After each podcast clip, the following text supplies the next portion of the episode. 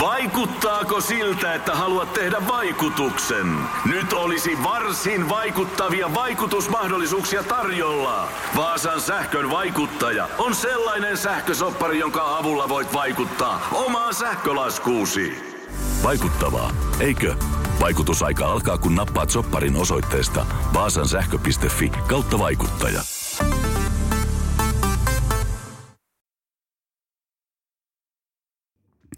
Tänään on 4.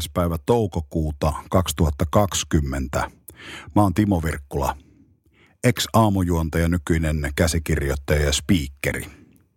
Tää korona-aika alkoi mulla siitä, kun meidän piti lähteä työporukan kanssa viikonlopuksi ulkomaille. Ei lähetty.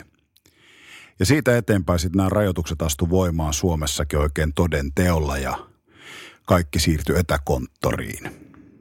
Mulla näkyvimmät asiat, mitkä tässä on muuttunut, on se, että harrastustoiminta on jäänyt kaikki tauolle. Mun molemmat pojat pelaa koripalloa. Mä oon itsekin koripalloerotuomari. Sen lisäksi oon paikallisen liigaseuran urabasketin ottelutapahtumissa järjestäjänä, kehittäjänä mukana. Kaikki se on nyt pois. Ei lähdetty pääsiäisturnaukseen, ei tullut isoa junnuturnausta toukokuun puolessa välissä. Liigajoukkue ei tapellut niistä viimeisistä pudotuspelipaikoista. Nyt vaan odotetaan ja ihmetellään, että mitähän tapahtuu ensi syksynä.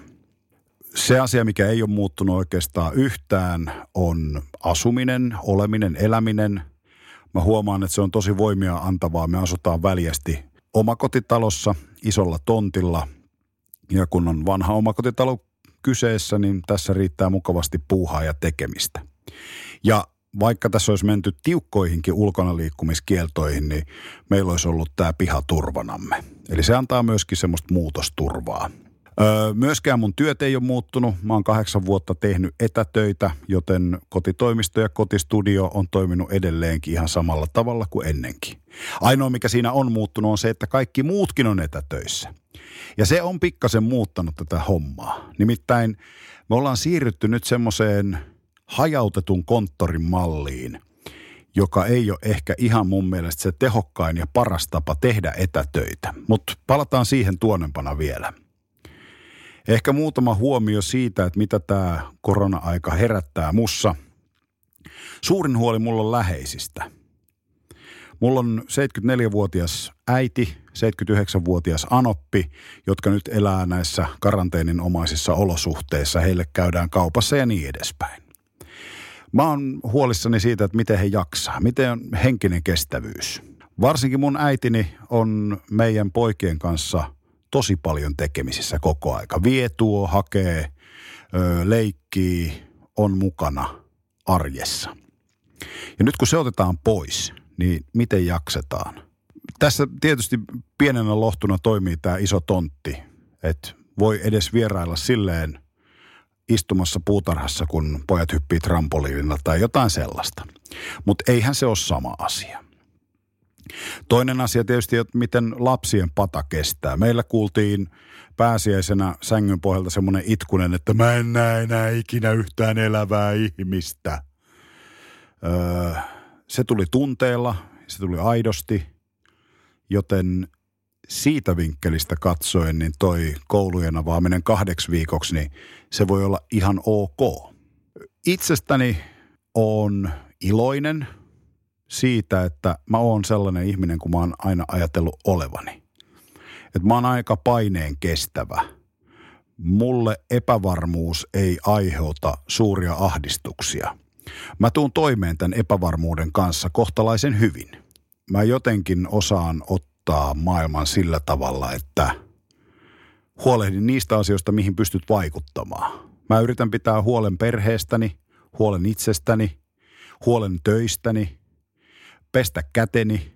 Ne on semmoisia asioita, mihin mä pystyn vaikuttamaan. Mutta aika vähän auttaa niistä asioista murehtiminen, mihin mä en pysty vaikuttamaan. Ja mä oon ilokseni huomannut, että mä pystyn aika hyvin jättämään ne murehtimatta. Ehkä muutama omituinenkin huomio itsestäni. Mä oon ruokakaupassa semmoinen hiplailija ja haistelija. Mä tykkään kokeilla tomaatteja, että onko ne hyviä ennen kuin mä pistän ne pussiin. Ja mä tykkään haistella yrttejä ennen kuin mä otan ne sieltä hyllystä.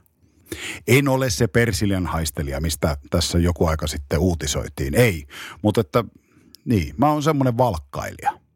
Se on nyt tauolla. Tai onko se poistunut mun elämästä kokonaan, en mä tiedä. Mutta ainakaan nykyään sitä ei voi tehdä.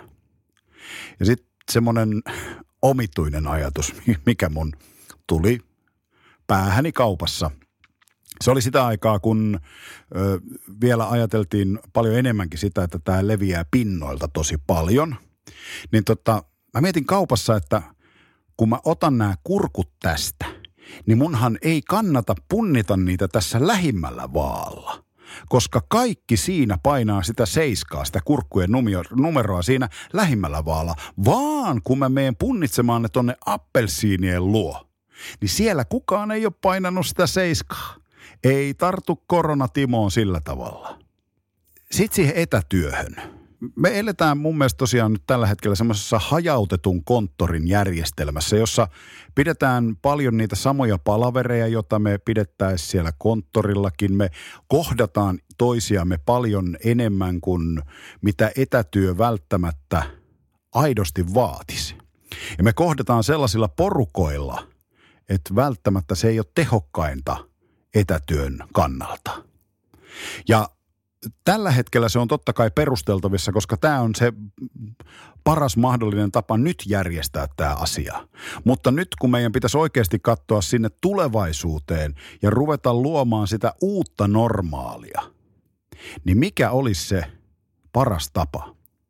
Meidän pitäisi siinä muistaa, että aika ja paikka ei ole enää rajallisia hyödykkeitä. Koska kuka tahansa voi olla missä tahansa, milloin tahansa. Eikä se kustanna firmalle liikaa. Et näillä ajatuksilla, kun me lähdetään miettimään sitä, että miten työnteko organisoituu tulevaisuudessa, niin mä väitän, että se organisoituu vähemmän lineaarisesti, enemmän semmoisella vähän matriisisemmalla organisaatiolla, jossa samalla tasalla olevat työntekijät kohtaa enemmän toisiaan.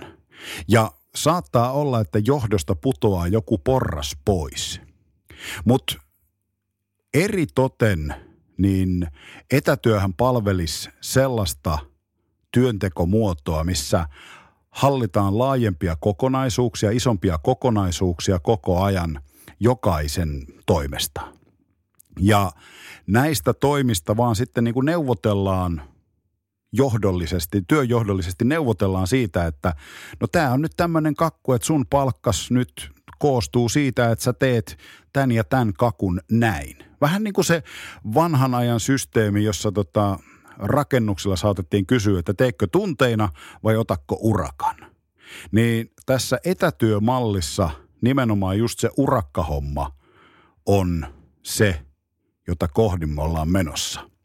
Eli kello ja kalenteri on etätöissä tulevaisuudessa pienemmässä roolissa siinä, kun me mitataan ihmisen työpanosta. Tällaisia ajatuksia mulla on koronapäiväkirjassa. Vähän ehkä sekavia tämän etätyön osalta, koska ei ollut mahdollisuus esittää samalla PowerPoint-esitystä. Eikä tämä ole ehkä ihan lopullinen malli vielä, millä tavalla mäkään haluan etätyöni organisoida, mutta ehkä siinä jotain hippusia olisi johonkin suuntaan. Pidä itsestäsi huolta, pidä läheisistäsi huolta, pysy terveenä. Tavataan koronan jälkeen kello 6. Hei! Oletko vaikuttavia vaikutusmahdollisuuksia vailla? Vaikuttaja on sähkösoppari, jolla voit vaikuttaa omaan sähkölaskuusi. Jos vaikutuit, aloita vaikuttaminen. Vaasansähkö.fi/vaikuttaja.